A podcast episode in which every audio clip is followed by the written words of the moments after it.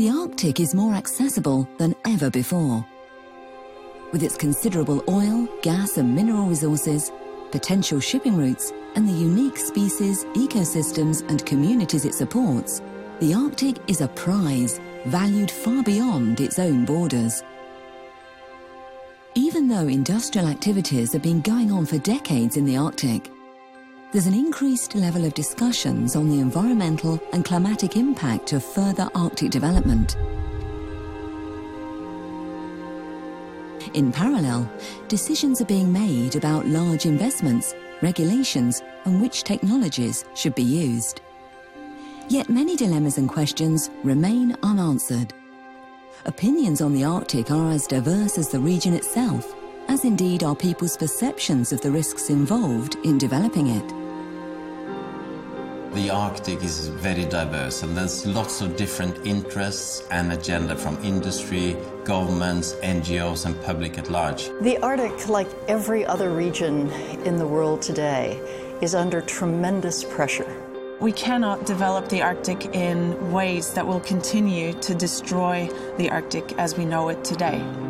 Should preserving the Arctic's wilderness be prioritized above supplying the world's growing energy demands?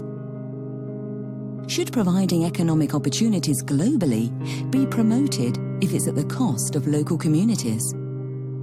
While we weigh these decisions, it's crucial that facts and science must be used as a transparent and robust basis for discussions and decisions on transport routes and how and where in the Arctic fossil fuels and minerals could be developed.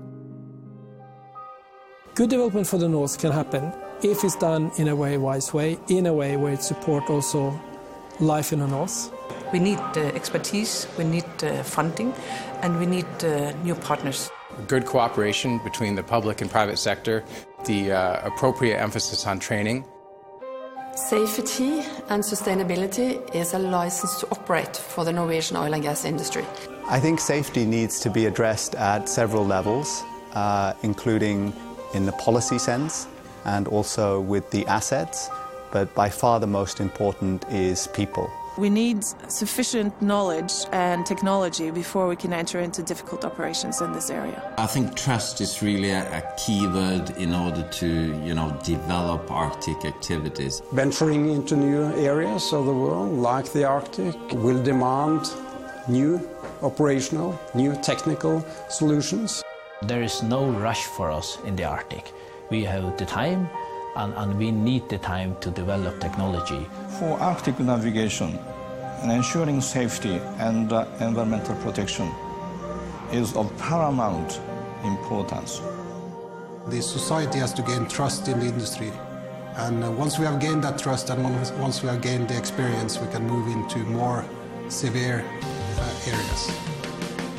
New opportunities for ship traffic emerge in parallel with the melting ice. Routes are becoming more accessible, and we may soon have direct routes from the west to the east. Interest in Arctic tourism has also been hitting record levels. The industry and authorities realise that operating conditions are difficult in the Arctic. Safety levels are hampered by a shortage of reliable scientific data and knowledge, and getting that data actually requires operating in the Arctic. It's the industry's responsibility to ensure they're building trust in their ability to operate safely. In my opinion, only a combination of public and private sector knowledge, expertise, and investment will make it possible to do development in the Arctic at the highest possible level. No one can survive alone in the cold Arctic, so we need collaboration. If activities will go on, it's important to make them as safe as possible.